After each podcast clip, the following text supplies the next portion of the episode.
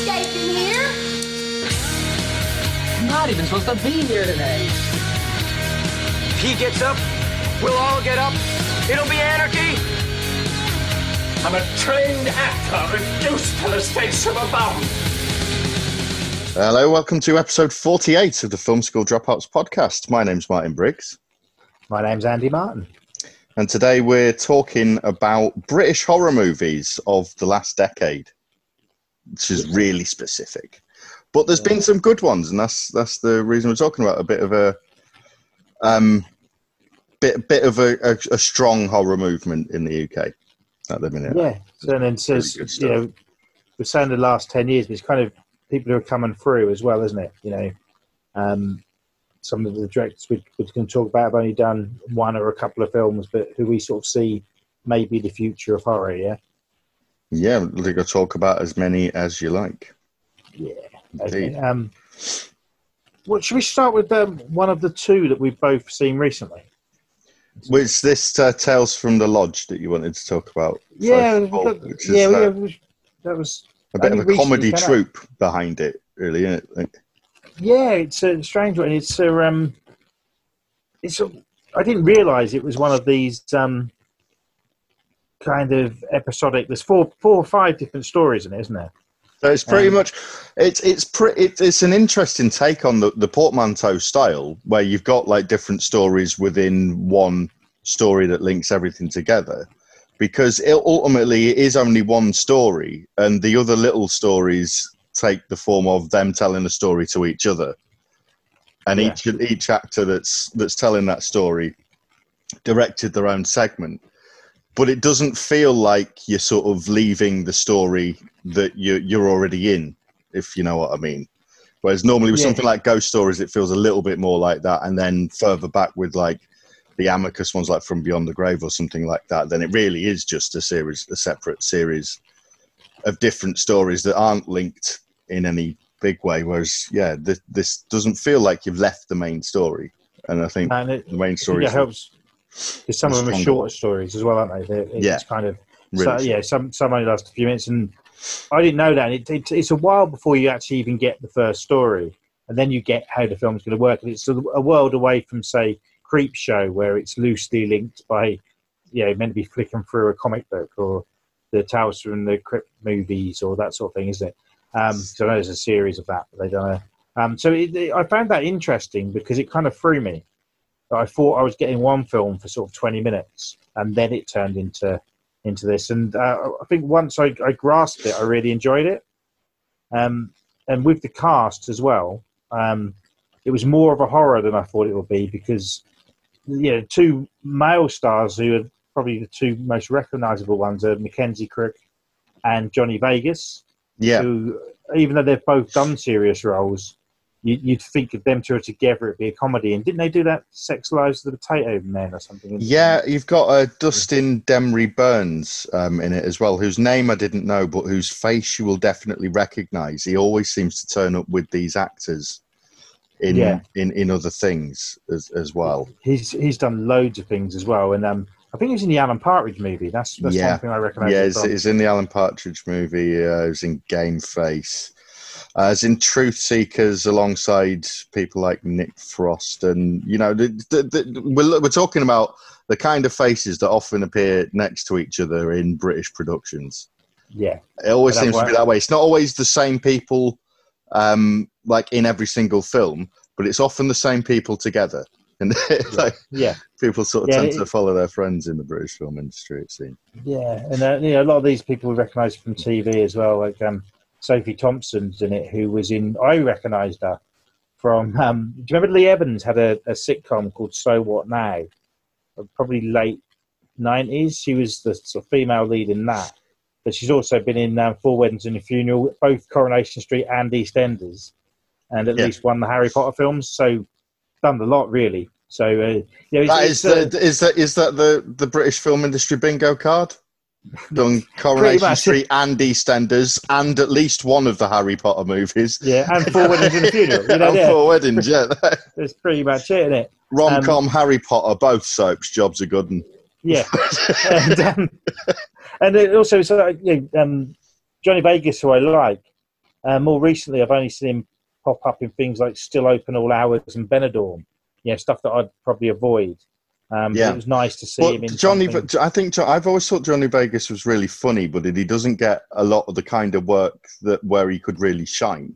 The the, the fella. It's, uh, it's it's a shame because he was in Ideal, um, which uh, interesting. We're going to talk about Ben Wheatley later. He was sort of involved in directing that as well, and that's that's a really really good sitcom. But it's honestly the only thing I've seen him in, apart from little bit parts where he used to do like um, can't remember the show the, the news read by a man who's been up for 24 hours was a Johnny Vegas bit.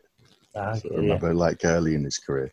But Ideal was um, the only sitcom I can think of, or anything actually, where he's the main starring. Yeah, exactly. because that was kind of know, that was probably written for him. Which um, I, I watched this film on Amazon Prime, which you did, and um, I actually ended up buying the DVD because I wanted um, to see the extras. So I knew there's a fair bit on it, and there's um, about an hour and a half's worth of interviews.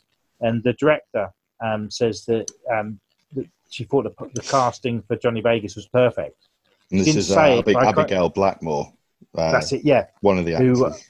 who um she, she she's the main director and she wrote the film um and I think she must have done pretty well to even get this film made because looking her up it's the first thing she's properly directed I think apart from short films um which I think one of them Vintage Blood won a few awards that could be why um but she was an actress sort of in, in TV and um I, I imagine she wrote these roles with the people in mind Mackenzie yeah, well, it definitely Mackenzie seems Crook- that way with Mackenzie Crook and with Johnny Vegas as well. well I don't know the other actors well enough to say, but that seems No. that I would agree that definitely seems to be the case. Well, um, Mackenzie Crook uh, was on board early doors and probably helped get the film made. Excuse me. And she approached Mackenzie Crook. Because she knows him because their kids go to the same school. All right. They've Yeah. got him attached that way. And he, he, he she says that in one of the interviews. In another interview, he's like, "Yeah, I've known her years, so I reckon, you know, they've been friends for however long. At least their kids went to school together. So that, that's kind of interesting. That um, I imagine that helped get the film made because um, Mackenzie Crook isn't that massive, massive star. He's worked in a lot. And, At the same um, time, he's instantly recognisable, isn't he? He's, Yeah. I think he's he's amongst them actors who everybody knows the face of, but not everybody knows the name of. Um, Yeah, which is yes, uh, great place to be for a character actor, though, isn't it? yeah, and yeah, and I mean uh, he's perfect for the um, uh, Wurzel Gummidge, which he was in the comeback thing of um, last year, and they, they can do a Christmas special this year. That makes total sense. Yeah. Yeah. Um, I mean, it, apparently he, he he looks so distinctive, Mackenzie Crook, because he has. I think it's like a sort of muscular developmental thing that he has, which is why he's like so thin. And people have sort of like taken the piss out of him for it. And uh, apparently he just says that he's he's really happy about it because it's it's really helped him with his acting. Yeah. to to be so distinctive looking certain types of characters, he's first you know front of the queue for really. Yeah, and with, with his, I don't want to sound rude, 'cause I'm not, not intended to be rude, but the, the, the look he's got is perfect for both comedy and horror in a weird way. Um, and Yeah. I'm sure he has done other horror things before. I just can't think what. I, I know I've seen him in other horror stuff. I mean, it, it's sort of like when he's in Pirates of the Caribbean, it's not horror, but it's a horror type character that he's playing there, isn't it? Sort of Yeah. zombie pirate kind of thing. Or Yeah. ghost, I suppose, but it looks like it's sort of good enough for zombies, I would say.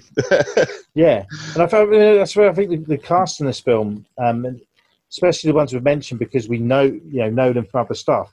Um, the, the acting comes across really well and really believable, and um, uh, the it's still light at the same time, isn't it? It's like Yeah, sort of- yeah, I mean, sort that's really- comedy horror. Th- this film is as much of a comedy as it is of a horror, yeah, without being um, more of a comedy, like say Shaun the Dead. Because as much as people argue it, Shaun the Dead is a comedy with horror elements, opposed to being yeah, yeah, both. I'd definitely. Enough horror Um, that you'd call it a comedy horror. Like you wouldn't want to Yeah. just tell someone it was a co- straight up comedy, and then they go in Yeah. and there's you know heads coming off and stuff. But, But also- but still, yeah.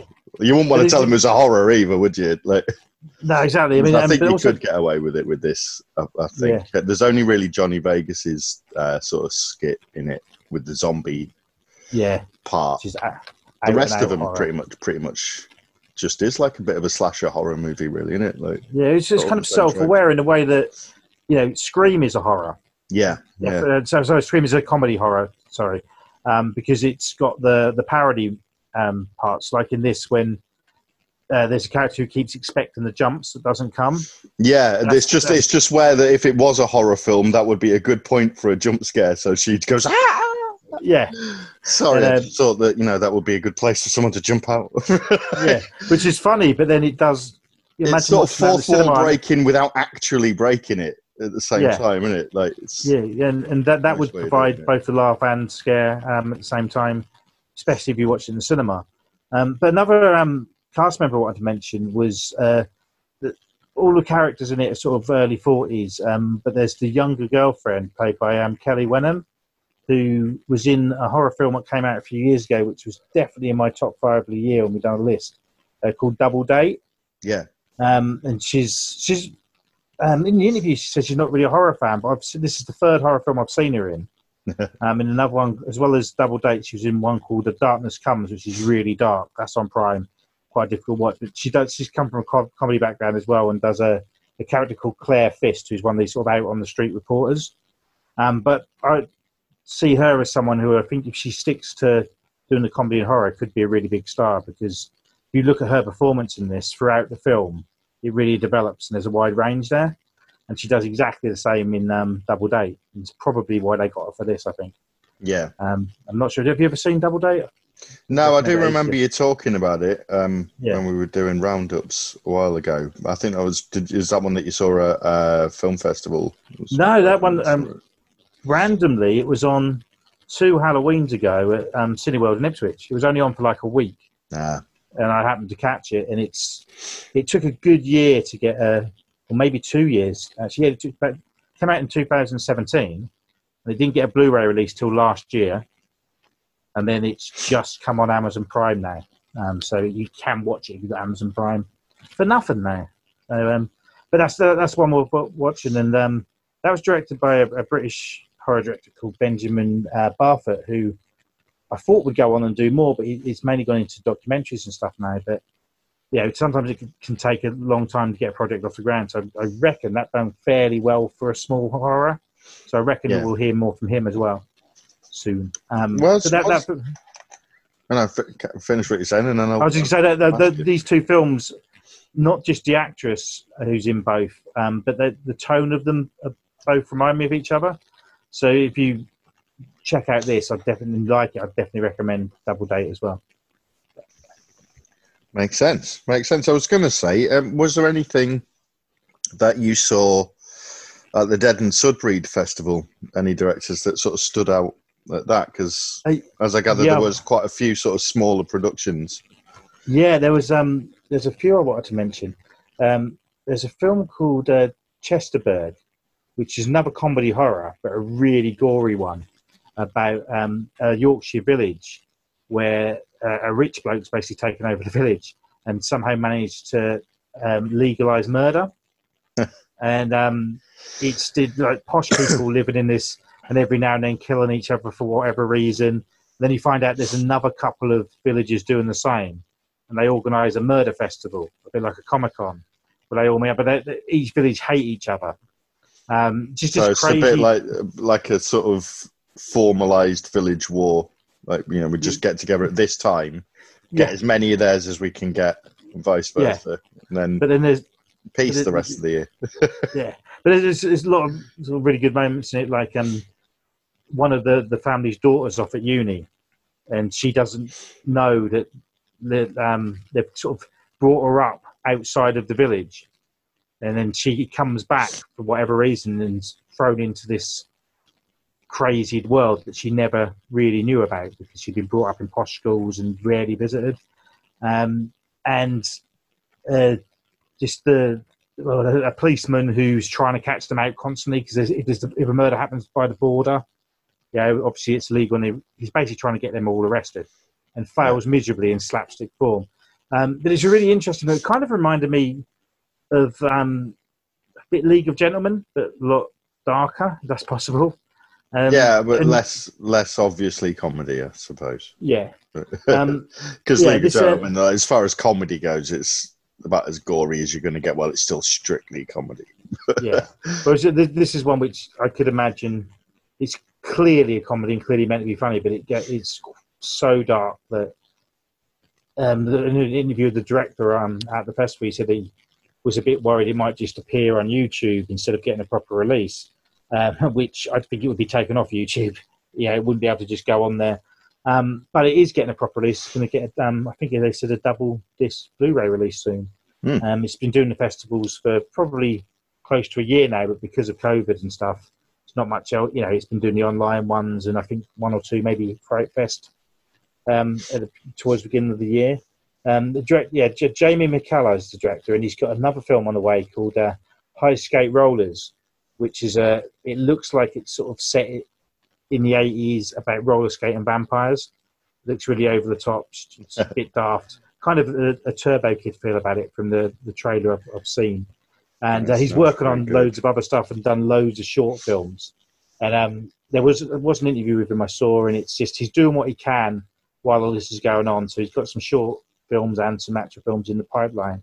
So that's a director to definitely watch, I'd say. Um, shall I mention another one quickly? Yeah, Or- yeah, by all means, keep them coming. There was a film um, uh, which I was a bit um, weary of to start with, and I'll be honest. I um, well, I wanted to watch every film at this festival, but I gave this one a bit more attention because Emily Booth was in it, B movie legend that she is. Um, it's a um, found footage film called They're Outside, and that's what put me off it being a found footage film. So yeah, think that's been because to obviously, obviously it really was uh, done to death uh, in the wake of the Blair Witch Project. Really, I mean, makes total sense because it's an easy thing to do if you're starting out and you're making a low budget movie. Then do a fan Yeah. footage horror. It's probably the easiest one. You can do that with your phone, really. So, exactly yeah and, but this one was done through a youtuber is the main um, the main character and he's basically um, got a sort of a mystery type you know show you know and he's sort of a, he comes across as a bit of a jeremy kyle as in Mm. he's trying to make people look um, dumb basically but he goes to visit um, someone who's agoraphobic and not left the house for years and um, then it goes a bit Wicker Man, and it's all like there's some some demon in the forest. Um, I don't want to spoil too much, but I think it is worth watching. Um, Emily Booth plays the friend of the the agoraphobic lady and visits her, and turns out used to be a um, TV presenter herself. So um, basically, I think it's almost a spoof of the real life Emily Booth, um, and it it just kind of works because it's it is a um, a horror, but the little bit of humour really works in it. And I think Yeah. the the YouTube's a slightly different twist. I don't think I've seen one done like that really. Um, yeah, I'm not not exactly unfriended. It's kind of similar in that it's all sort of web chat Yeah. kind of stuff, like video calls. but this So it is um, looks, it's not the same, but I mean, close enough. Yeah, but this is sort of edited so that you've got his YouTube um, show, which never went out, and he explains that it's put into a documentary form. So um, you know that he's gone missing, and it speaks to his parents. So it's a bit all over the place, but the centre of it, the main bit, is the YouTube. And um, but like I said, the mix of the humour and um, the fact that the acting is really good um, for what it is, because you believe this guy would have this YouTube channel, you know, and um, it, it just kind of works. It's like a ninety-minute for something that I thought, oh, this could be really bad. Actually, really enjoyed it.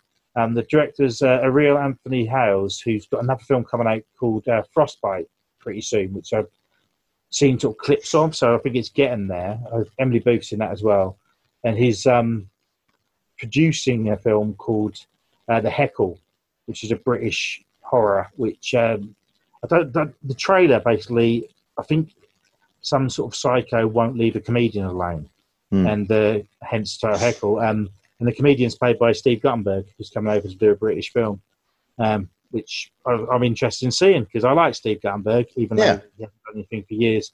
Um, well, he, he has actually done a lot of TV and stuff, but I remember seeing an interview with him once recently, and someone said, "Why haven't you uh, um, made a decent film in years?" And his answer was, "Because I've got millions of dollars." Doesn't need to, basically. Yeah, yeah. Um, but he's um, actually I follow him on, on Twitter, and he comes across as a really nice bloke. It'd be interesting to see him in a horror as well. Um, so th- this guy's definitely worth what um, looking out for. They're outside. I don't know anything about whether it's going to get a, um, a cinema, a proper cinema release. More likely it would go to Prime, or might even um, show up on the horror channel fairly soon. Yeah, Um, I mean that's that's the usual route of, of these things, isn't it? It's uh, difficult to get a distributor for independent stuff Yeah. to, to go out into all of the big multiplexes and so on. So it's usually festivals and then DVD and streaming services, or just say hoping that one of the channels, like Horror Channel or or the Yeah. the movie channels, pick it up. Well, um, just Or anyone all of the listening to, above. Um, we mentioned on uh, our last one, I, I, I bigged up a film called A Ghost Waits. And since we've recorded that, they've announced that Arrow have picked it up. So it's a new film that Arrow are going to release, assume Blu ray. And they usually go there with all the features, don't they? So it's good when Yeah. a, a little film gets released like that. Um, hopefully, some of these films will as well. Um, yeah, um, I'm just, just going to quickly mention another director called Charlie Steed who's got a new film coming out, which I did watch called Death Ranch, which is um, more of an actiony kind of um, set in the seventies in America, but this is an English director, and a lot of the cast and stuff are English, and um, it's basically set in the seventies, and the Ku Klux Klan go after the wrong people, if that makes sense, and it all turns. um, really violent, pretty good. Um, he's he's actually made nine movies, but they're all if you look at IMDb, they're all sort of two, three, four star ratings. Um, his biggest film is a film called uh, A Werewolf in England, which got quite a big DVD release earlier on this year, and people like. And I remember seeing that come out, and uh, to be honest, I was put off it by the title. It just sounds like a cheap rip-off, doesn't it? Yeah, yeah. I mean, you Um, can't. That it must be deliberately named that Yeah. to make you think that way as well. well, Yeah. Can't But, imagine um, that's a mistake. No, no. So um, uh, that's one I want to check out now. And he's got a lot of films on the way. And the fact that okay, his films haven't, his British films didn't get great reviews. He's been able to go over to America and make films there. Says to me, he's doing something right and possibly one to look look for because often the directors get picked up by bigger studios after doing things like this. And yeah, we look at where all the, the directors from say the Marvel films have all come from. Usually Yeah, they've done something more low budget, and then they get them to do um, Fantastic Four The- and ruin the- it. I mean, the, um, the, di- well, um, usually, uh, maybe not that, but usually they've kind of come through and done some of the better ones as well. yeah, um, yeah, So yeah. I mean, if you look at, I know he's not English, but if you look at um, the guy down Thor, who came from yeah, Flight the Conchords and stuff like that originally, wasn't it? yeah, for, uh, come over from New Zealand and, and done done good stuff there, Yeah, and um, a few of them really, a few of them. yeah. So um, Guardians yeah. the Ga- Guardians of the Galaxy coming through. That was coming through independent films as well. I mean, I'm going to talk about Ben Wheatley for um, Yeah. English or British horror directors that have uh, been doing good stuff in the next year. But I'm going to mention uh, we were talking about Killer Sofa on the last episode uh, with the director Bernie Rao. Uh, we're gonna we, we hope we're saying his name right. Never correct. But he got in touch. He got in touch. He listened to the podcast and enjoyed it, um, which was nice. So we asked him if he'd come on on some at some point in the not too distant future, and he said that they would. So um, Hey. we're gonna we're gonna talk to the director of Killer Sofa at some point, ask him what the bloody hell they think they're playing at. I suppose. Yeah, but that's that's one that um, we yeah, it hasn't been online that long. That was the last one we done before this. Um, but a lot of people have actually mentioned that film to me more so than any other film we've reviewed. I think. yeah, we've So- reviewed all manner of really really great movies, and Killer Sofa is the one that. Uh, that, that, they seem to be interested in. Well, that, that's cool. Well, yeah, we'll we'll get to talk to the director Yeah. of that movie on a future episode, which is Yeah, which looking is forward good. to that. Uh, I wanted to I wanted to mention Ben Wheatley while we're talking about British horror and like recent British horror because I think he's um he's a re- he's a really really good director and he does have quite a, he's not exclusively in horror but he has got quite a commitment to the genre. When he goes at it, he tries to do something different um, Yeah. with it and put put his own stamp on things. And the horror that he's done is quite different from each other. Although there's always this sort of dark humor running throughout all of it. Yeah. Kill List is uh, the first sort of film that he'd been known for. There's bits and pieces that he's worked on before that, but Kill List would be the the first film that I think really got any attention.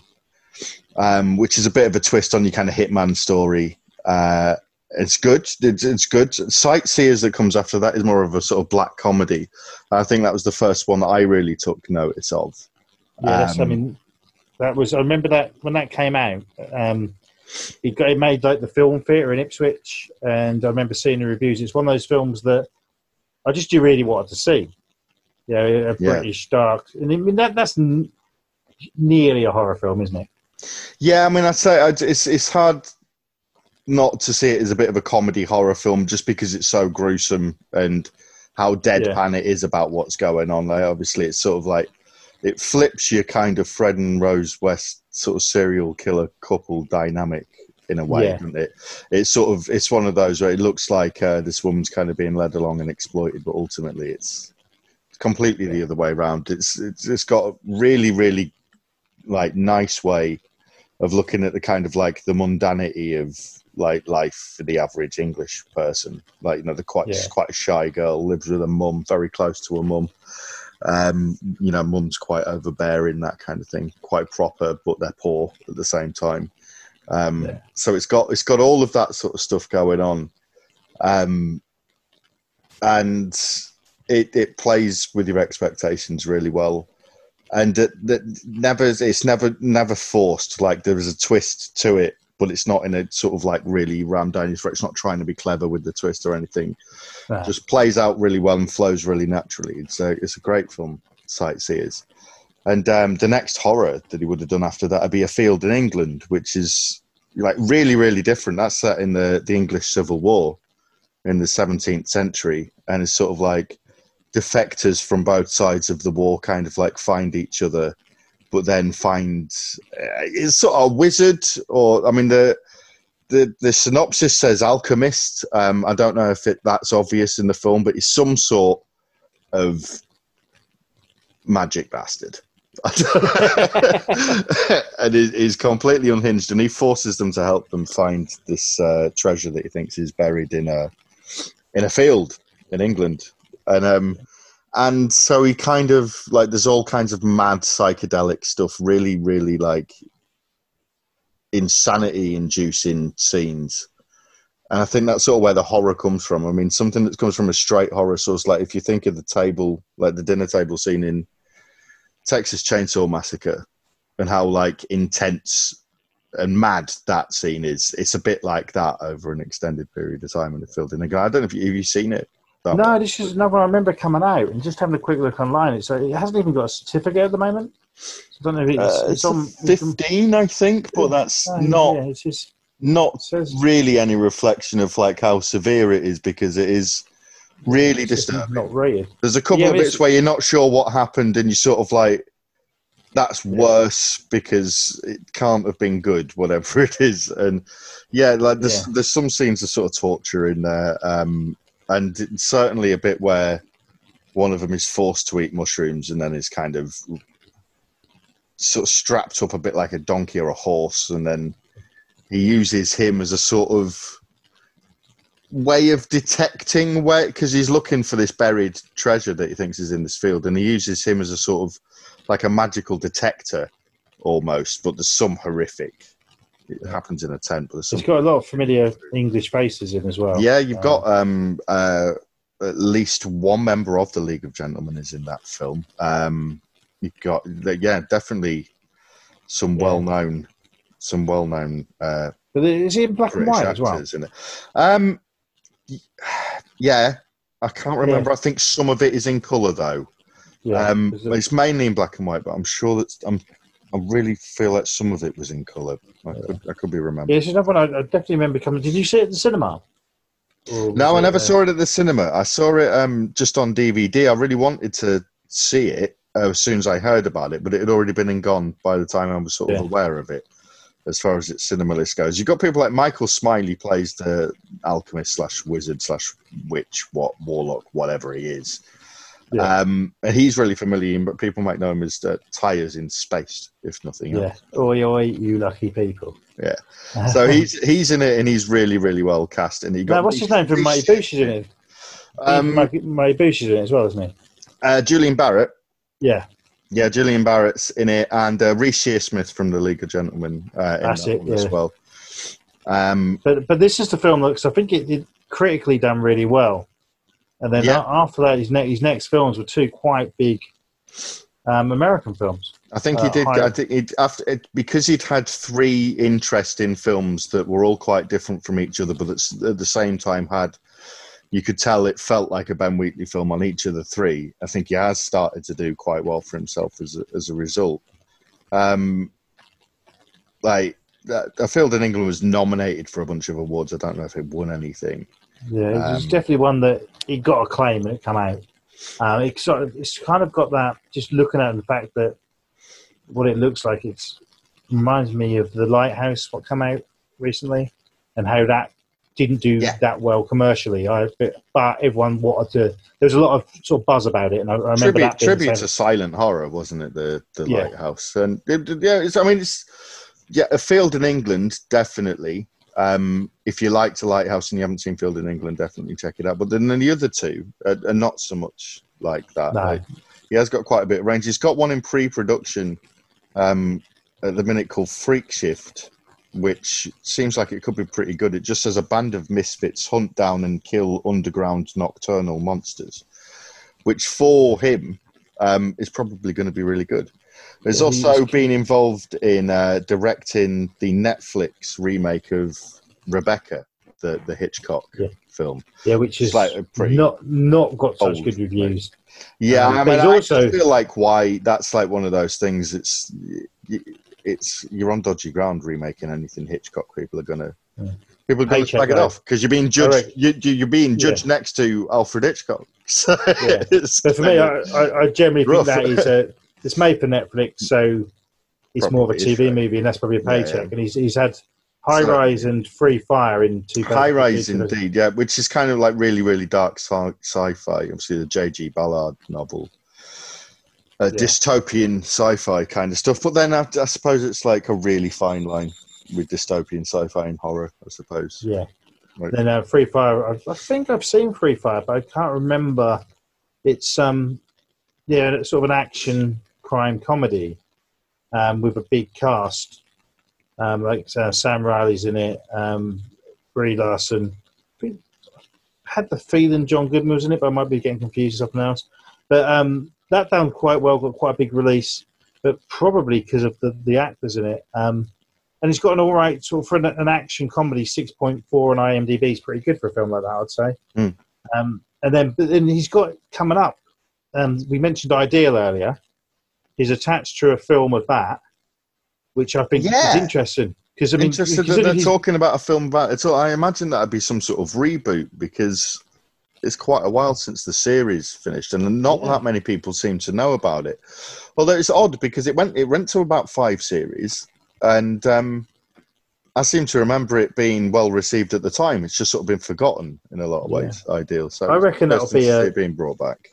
A movie much like the Alan Partridge film, where you can watch it stand alone, Yeah. but it will help you. But then he's attached to the second Tomb Raider and the Meg Two as well. Yep. So he's, I mean, he's certainly been certainly been out there working. Yeah. But the second Tomb Raider movie is one that sort of baffled me a little bit. Like, because oh yeah, it was a 2018 reboot, and I guess it doesn't seem to. Is that not been made yet? No, it's not been made yet. So whether he ends up directing it or not, He's down It's as the director. Yeah. Yeah. Um, so I mean, that was one that big the studio two- stuff that that is. That yeah, I mean, the, the 2018 film didn't do very well at the cinema, but then made loads of money um, watching at home, whether it's through people renting it, streaming, or, or Mm. buying a DVD. Um, but that's an, that's an interesting. But that will probably be shot over here, and probably a lot of English people behind that.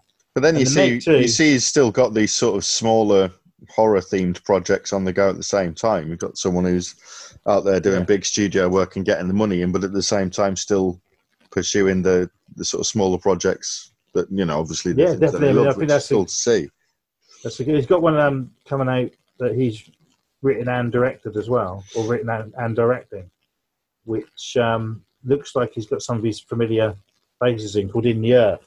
So that's probably more his passion, whereas the other ones are the paychecks, which is is, that, is how a lot of them do it. You know, even Hitchcock would do that. Yep. Um, absolutely. So you got to so- to pay the bills with something.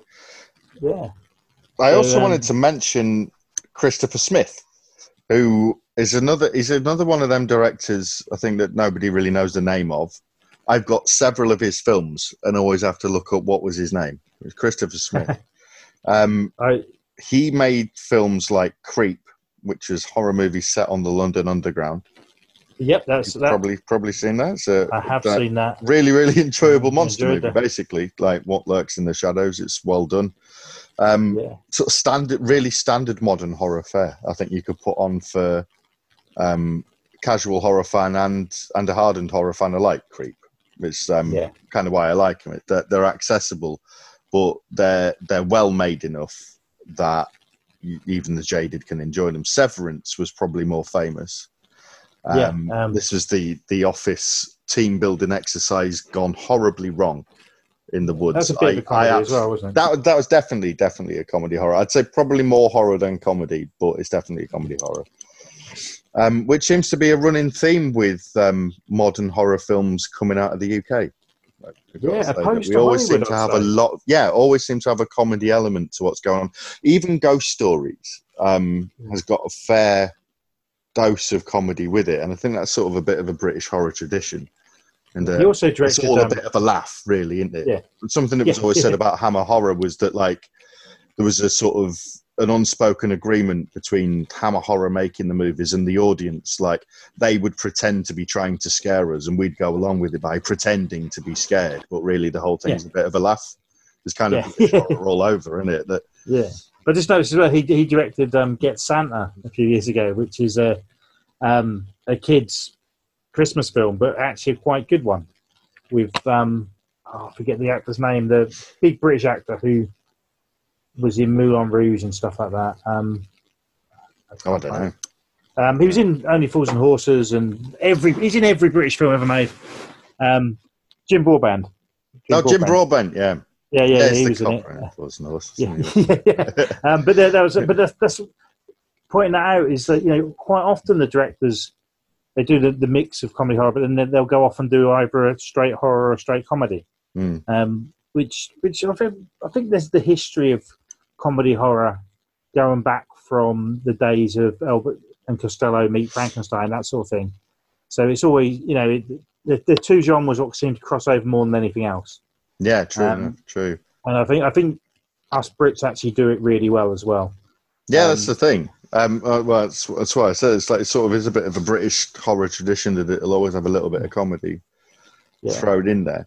Uh, going back to Christopher Smith, uh, he also did the Black, uh, Black Death in 2010, um, which is Sean Bean is in this one, um, and I think that it's a really a really good horror film. It's different to his other ones. This one's set during the time of the bubonic plague um, in England, and there's a group of sort of Christian soldiery types that are going from village to village, and they find a village where there is no plague, and it turns out that this village is um, basically protected by witchcraft, and they have their faith tested within it.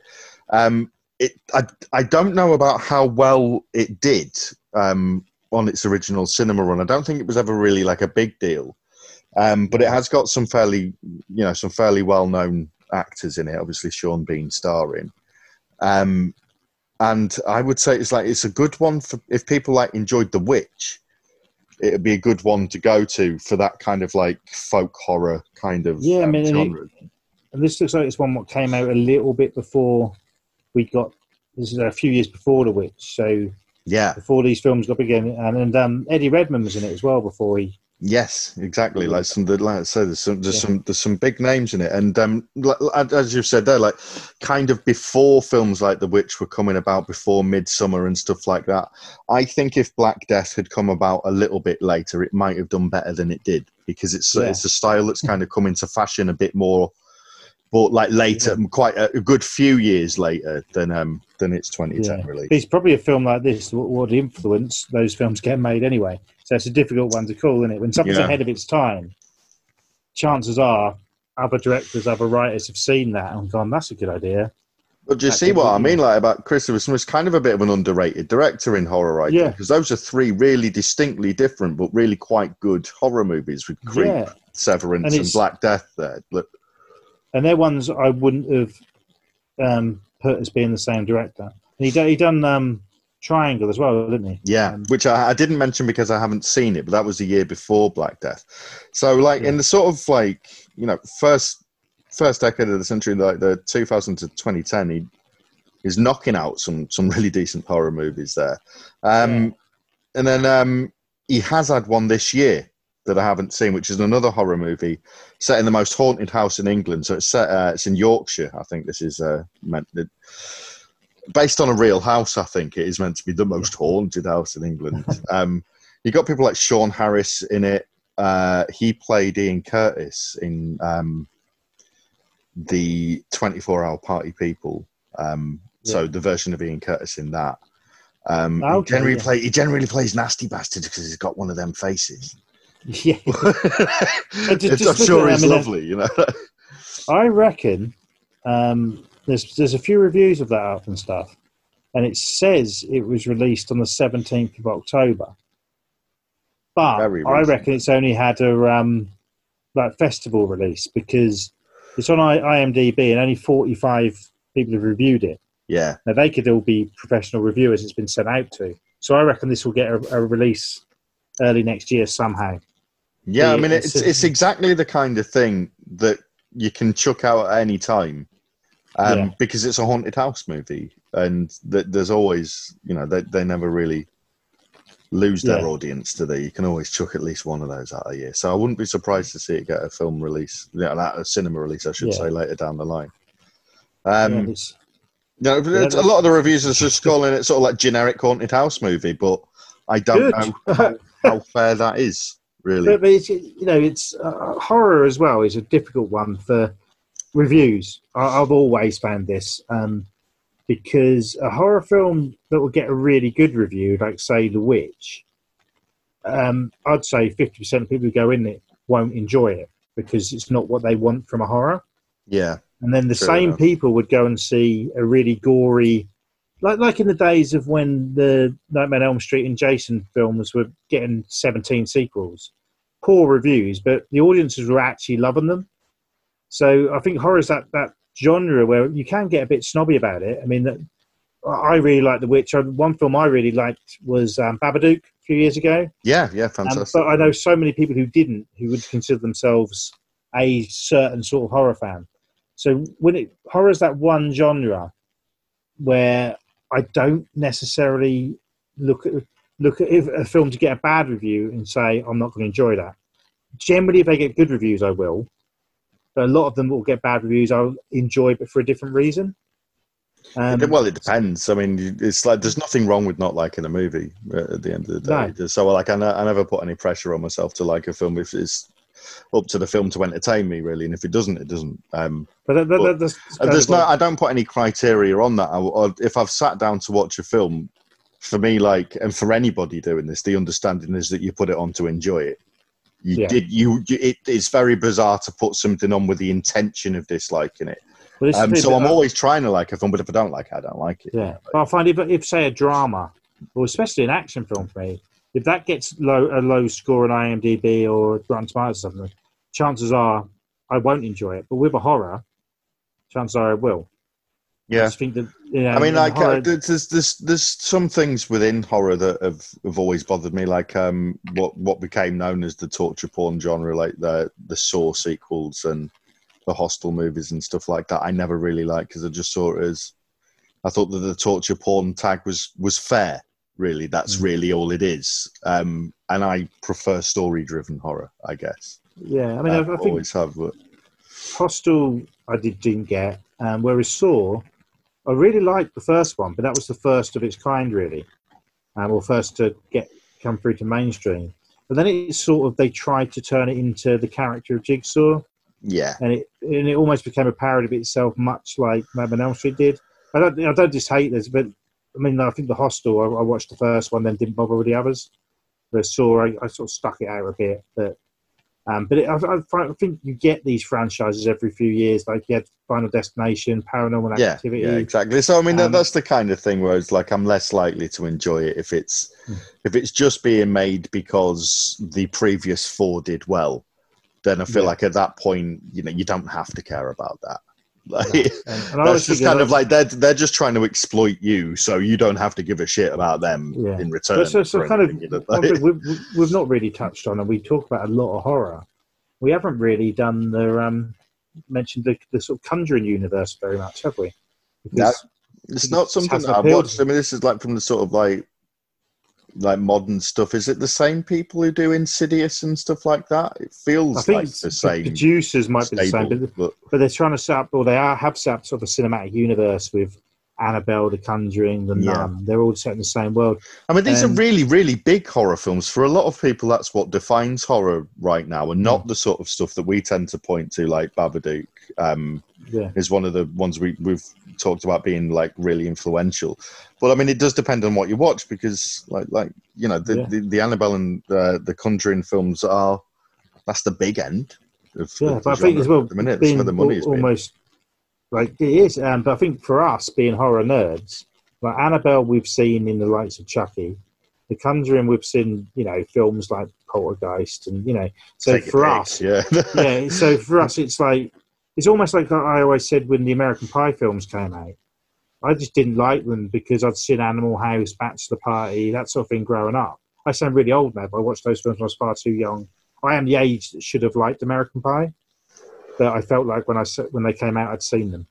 Yeah, yeah. you can do that I, I, I didn't have anything against them when they came out. Like, I, I, I- never loved them like hugely, but Yeah. I, I saw at least the first two at the cinema. Yeah. Um, but then, you you know, you're a few years younger than me as well, so you might not have watched the films at the time that I, that I grew up with. Um, because, yeah, when I was sort of eight, nine, I was watching Revenge of the Nerds. Yeah, I mean, I'd seen I'd seen a lot of them, but then not the best example to give, is it? Because I've been always been a bit of a film nerd, so it's Yeah. like I've actively sought stuff out. Like you get this all the time, don't you? If you if you like something that's not of your era, people go, "How could you have possibly seen that?" Yeah. Right? Because of the miracle of recorded images. What? Did We've you- got to actively sort it out, but I suppose people don't expect you to actively see. Uh, no. do, do, do you ever see these things online where it'd be like, uh, the kids today will never know the joy of watching Thundercats? And you're like, because they will. It's on YouTube. It's, uh, yeah, and Yeah. they remade it anyway. Yeah.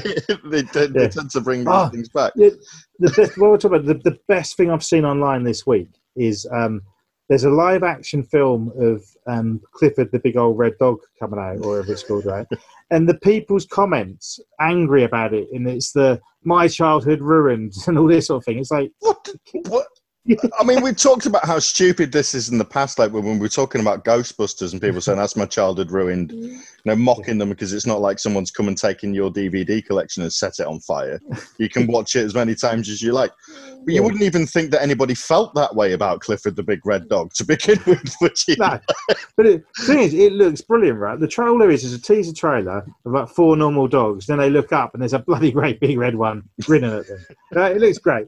And also Clifford as well. I didn't realise it'd been about since the 60s with the books. I So didn't realise it was as old as that. No. No. So it it's, our parents could have been moaning about the um, the cartoon, which came out when I was probably too old to watch. I never watched it as a kid. Hmm. Um, but people never used to complain when they rebooted something or re- remade it. It's just people No, moaning. it, was just it was just it's always always been one of the things that the film industry Yeah. does. Talks about Yeah. that a lot. Like you can't just use "It's a remake" as a as the reason to dismiss something. Uh, By all means, watch it and find as many reasons as you like. But Yeah. it being a remake isn't isn't I, I, enough reason. I'm in a Ghostbusters group, and someone had a big rant the other day. It's like the reboot wasn't wasn't bad because it was women. It was bad because there was no plot and it wasn't funny. No, you just lied there because there there, is was, a there plot. was a plot, definitely. and it was, and if you've got it's got the same sort of humour as the original one. So Yep. I don't see Yep, it's- they um lying. They, they sought out the right kind of comedy actors to do to, to pull that off as well, didn't they? As Yeah. we talked about quite. But a I mean, the horror is uh, well, we're talking about horror. I mean, um, films like Poltergeist and Exorcist and Omen, they all seem to be getting remade. Um, uh, but this is why I find like the, the new films, new British horrors, more interesting because as well as the Conjuring type of stuff, what's coming out of Hollywood, you are getting a lot of. Even though I really enjoyed it, they remade Child's Play last year, yeah, which I did like it, but it, what's the point? You know, um, yeah, yeah, exactly. I mean, it's the, the, the I understand why people complain about remakes. Is Mm. it's because at the end of the day, it's not like there aren't all of these uh, new directors and new writers out there with with fresh ideas that they're just not mm. taking a gamble on. They're putting their money into what they see as a safe bet, and it's a catch Yeah. twenty two, isn't it? Because the more they do of that, the more people get turned off by it, and the less money they make. And it's unfortunate that this is usually where you get the you know horror goes in peaks and troughs and you end up with them them them dips where you don't get so much made because they're just thinking well people don't want to see horror movies anymore which of course is drivel they just don't Yeah. want to see the same horror movie over and over again yeah. No, I see- they're they're remaking. Um, ra- there's a, a Maniac Cop remake coming out um, soon, but I think with um, things like Black Lives Matter, they could actually make a good film out of that um, if they update it properly. Um, and that's how a horror film can work because you know times change in you know 30 40 years so you could update it and put the, the same fear in a modern situation that way Yeah. it could work but then you don't necessarily have to use the same name or you could just have the like I think they're doing it with Candyman, aren't they? Um, that got delayed, but it, yeah i was it's a to say reboot, but it's also a sequel. to yeah something's happened with the production of candyman but it was from what i saw looking pretty promising um Yeah, it's um, Jordan Peele, isn't it? yeah Um, So it's in good and I think with that, because of cinemas opening, closing, they want it to be a cinema release. Chances are we'll see that next Halloween now. Yeah, So, um, um, I mean, I would much rather see that get a proper cinema release than than just Yeah. sort of be, you know, creeping out onto a streaming service. The the, the one I, I'm fuming about is um, looks like uh, the King Kong versus Godzilla film is going to go to streaming, oh, and I'm like, I get they need to get these films out and they need to make some money on them, but th- those films are ten times better on the big screen. yeah, they Yeah. really. I really only like to watch the um the American takes on them on cinemas Yeah. on, on the cinema screen because they're just made for that. Yeah, So- I mean the, the The first sort of comeback Godzilla film I really like. The second one was only good in the cinema um, because because it's the scale of it and IMAX Yeah. and you know.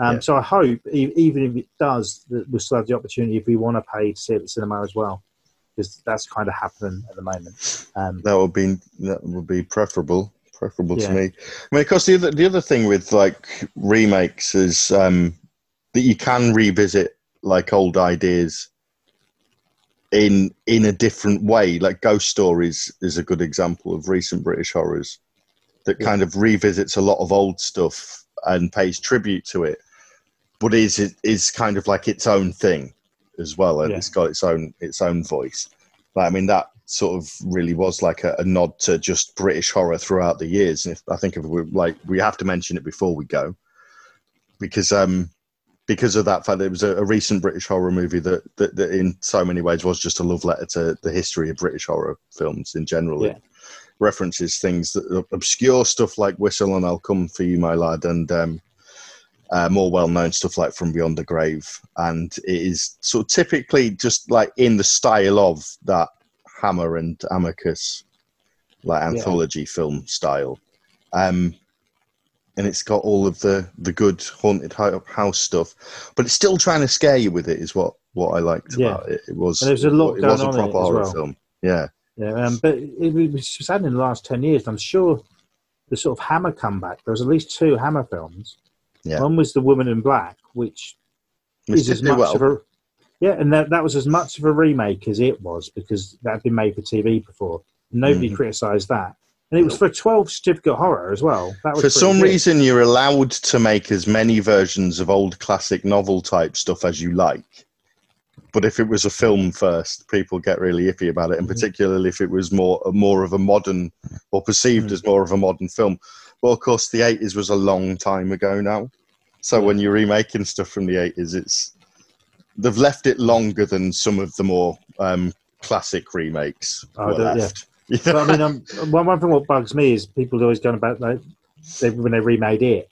Firstly, it was a TV thing anyway, and everyone Mm. seems to think that the '90s one was a cinema release when it wasn't, and it's based on a book, so they can be, be remade as well more often than say a You know, I didn't like the, the remake of Total Recall, but that's based on a book, so I can shut up because the remake's probably closer to the, the book than the. Um, It's often Arnie the way, one. isn't it? I mean, it's, Yeah. it's, it's all a question of like when you've got a definitive version, but there's that's And, um, all, all up for debate.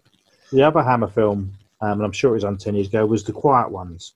Yeah. That was the one you recommended to me a while ago, and that, that was really enjoyable as well. Yeah, I really enjoyed the quiet ones. I mean, that had a f the feel of a sort of uh, 70s horror film about it, didn't it? Sort Yeah. of. I, th- I think um, it was pretty obvious where they were getting their influence from. Set in a sort of experimental school kind of setting, and, which is quite quite a sort of 60s 70s idea. So yeah, that that that was a good one. It was a good one. It was interesting to see the Hammer brand sort of like be bought and I don't know how successful that revival attempt was really, because it did. It seems to have sort of like petered out a bit now. Yeah, But they, I mean- they did make quite a few of them, and they were they were pushing it. But it's like the films themselves didn't do that badly, but nobody cared about the fact that it had the Hammer brand on it. I think was, No, was I think they did it first with um because Men in Black was a big hit. Men in Black, sorry, Women in Women in Black. Black. I mean, Men in Black Um, was, but yeah, yeah. Um, but Women in Black um, was a big hit, and it had um, Daniel Radcliffe in it, and it was the first one they'd done. So then people took note that it was Hammer. Uh, after that, I don't think anyone really cared, and I can't think of any of the other ones what came out with that brand, but there were there were a few. There was um, not let the right one in, but it was called Let Them In, which was like oh yeah, the just was let the right so one. I didn't realise that was a, a Hammer one. That was that was on the Hammer brand as well. Yeah. Well, this is the thing. Like they didn't do. Mu- I mean, if you were going to try and revive the brand, I, I respected how they tried to make it so that it was just like it's a horror brand and was just making horror movies. But to make it work as a revival, you would have had to have kind of tied it more to the history of Hammer and the Hammer characters that people know, and then they might Yeah. have seen it more as an, an actual reboot of Hammer horror. But yeah. I can see why they didn't do it that way. But it's sort Yeah. of they may- they might still be churning them out for all I know. They might Yeah. they might be. Um, you know, that was a sort of a, sort of mini revival. Probably probably was about ten years ago now, wasn't it? They came out. but yeah. Uh, um, but uh, but it's, it's it's something that in the last decade or so, British horror seems to to be. You know, the films that are coming out, be them through streaming, which is probably why there's more made now. Fright Fest has got a lot bigger over the last sort of decade. Um, I went to one day of that about three or four years ago, and it was packed, and there were so many different interesting films. Not all English, but or British, but A significant of it- amount of them are. yeah, and that's where they premiere, and these films are getting made for that. And um, I think it's a, a thing that is going to always be there. It will be up and down, but I think in the next few years it will get bigger. I just get that because of um, the trouble with cinema at the moment. People might not be wanting to spend as much money making films. And a great thing about horror is so many classics have been low budget. Yeah, like really, really get- good ones. Yeah, and it, I think people get more creative if they're limited to what they can spend. Yeah, if you've got a massive budget, Yeah, you know, you, you can. if you look at the sort of the, the phenomenon of the, the PG thirteen horror film that's kind of uh, plagued the bigger cinema releases of, of horror films for quite a while now, they tend to be. I mean, if you look at things like The Mummy with Tom Cruise, they tend to be closer to action movies a lot of the time. yeah, than, um, than actual horror films. And Yeah. they've got all of the money to just be like uh, World War Z, just loads of zombies, mountain of zombies. Get as many on the screen as you can at any one time, and that'll be a really good zombie film. And it won't. But whereas something like you know the uh, Night Living Dead, even Dawn of the Dead classics, cost fuck all. yeah, You know, yeah. Um, and, and they're just it's a lot more inventive with what it's got than, Yeah. than something with that, that huge budget behind it. So, I, think all the films we, we've mentioned, that the English ones in this, have been proper low budget as well. Um, and that, and that, that's good because I think look where um, Peter Jackson came from, making Yeah. Bad Taste and Brain Dead, and it shows the talent. that he went off to make some of the biggest films of the last twenty years. And, Yeah. And so you will get you will get like copies of Bad Taste or Brain Dead being circulated with from the director of The Lord of the Rings written Yeah. on the box. I think it should be the other way around. Yeah, put- put, put from the director of Bad Taste and Brain Dead on Lord of the Rings. Yeah. And put- so, so someone out there like, ah, oh, oh, well, I like Bad Taste. I'll give it a go. That would be great. But um, we sort of loosely, you know, I mentioned that um, Get Santa earlier. So we're hopefully going to try to put out a sort of Christmas special soon, aren't we? Um, Yeah, where we yeah, talk we're about do a different Christmas film. Yeah. Um, and I might talk about Anna and the Apocalypse, which is a British um, musical horror Christmas film.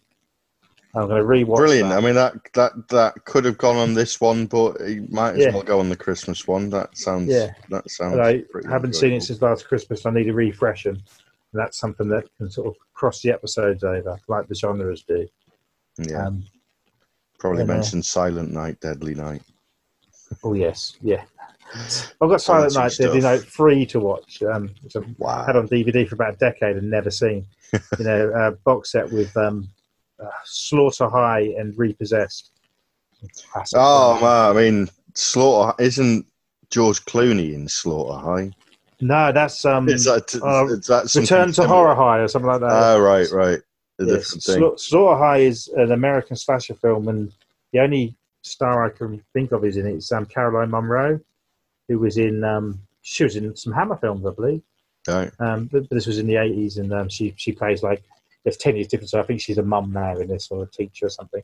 Uh, yeah, really, really, it's basically a Friday the Thirteenth rip-off. So, so quality stuff. Yeah, yeah. It's it's it's, Yeah. it's going to be dreadful, I'm sure, but in an enjoyable way. yeah, well. I mean, uh, that's uh, a, a fairly fairly decent roundup of British Yeah. horror. I've mentioned some some much smaller ones and uh, bright hopes for the future of it. And um, next time we were going to be talking, and we're doing the Christmas one, but I can't remember what we said for the for the other one. There was something. we did say we did. Yeah, say. yeah. I, I can't for the can't for the life of me. I can't. Well, I mean, we can't do it now because we can't, we can't remember what it was. Um, Um, coming of age movies is what it was. coming of age movies, yeah, because there's a lot of those. We didn't mention um, Prevenge in this episode. Ah, Uh, no, no. Alice Lowe, isn't? Um, but that's a really, really good um, British horror movie as well. You should definitely Yeah, check yeah. out. And she was in in Sightseers as well, wasn't she? Yeah, yeah, Uh, uh, that would have been a nice, nice little segue there. But oh well, we missed it. well, we've, we've, we've, we've gone on for well over an hour and a quarter. So Yeah, we'll Um, talk about coming of age movies. They obviously it's a it's a genre that kind of crosses genres at the same time because obviously, uh, arguably, um, it is a bit of a coming of age movie, but it's also a horror movie. Whereas then you've got things like Welcome to the Dollhouse that are just sort of more drama, or like indie drama kind of things. Um, but they all come under that sort of coming of age um, sort of thing. It's a genre I've always really enjoyed, but I've never really sort of thought about as a body of films um, collected it's going, together. it's going to be one that maybe we should just do it when we're recording. Of you know, is it a coming of age film or not? It's something we can talk about. yeah, Um, There's in lots regards of to- Yeah, Dazed and Confused is one I've bang on about. yeah, that definitely counts. One of my favourite films ever. Yeah, that's a really good one. Well, there's a really nice sort of film, but I'm, I've been rewatching The Wonder Years for the first time in nearly 30 years, and that that's all that, isn't it? Yep. The Wonder Years is Any any any film that's got anything in common with the Wonder Years, um, that definitely that definitely count. But obviously, that sometimes they're heartwarming and sometimes they're heartbreaking. But that's the genre. And obviously, at some as we mentioned earlier, at some point over the next few episodes, we'll interview um, Bernie Rao or Rayo, or we'll ask him what his name is. Um, Hello, welcome. What's your name? Bernie, what's what? How do you say your surname? Um, director of the Killer Sofa, um, Yeah. which uh, I'm I'm looking forward to doing. Should be good fun, and uh, we'll see if we can perhaps track down any other uh, sort of lower budget horror directors to rope into the podcast in the future. Yeah, Why not? excellent. Cheers, all. There's no escaping here. I'm not even supposed to be here today. If he gets up, we'll all get up. It'll be anarchy. I'm a trained actor reduced to the station of a bum.